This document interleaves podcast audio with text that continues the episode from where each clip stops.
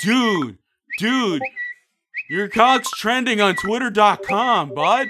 The fuck's going Oh on? shit! Oh no! Let me. dude, Uh, Oh, Twitter.com is your friend. Your trending page is a picture of your oh cock. god! What's he doing there? Oh no! He's fighting another cock. It's a cockfighting ring. Oh, You can't be posting this on Twitter.com. I That's didn't illegal. post it. I did.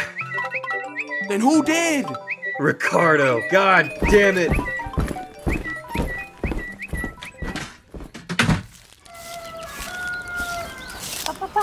Ricardo. God damn it! You promised me. You promised me no more cockfighting, and here, here I see on my Twitter.com trending page a, a s- a- a slideshow of one of those moving picture shows of you beating the ever-loving snot out of another fat cock on the internet for money. Cock! You told me those cuts, those bruises were from falling down the stairs to your coop. God damn it, Ricardo!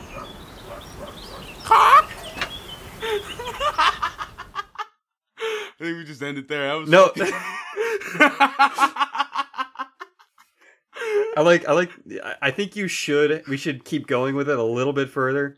Um Like it's just me saying cock. yes, it's just you like making generic chicken noises and me like breaking down. Uh just keep going.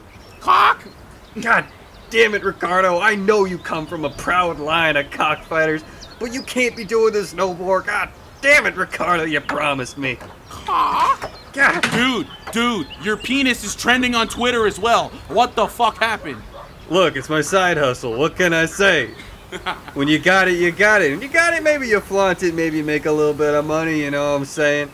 Anyways, if you would excuse me, sir, I am trying to have a conversation with my goddamn cock. Cock!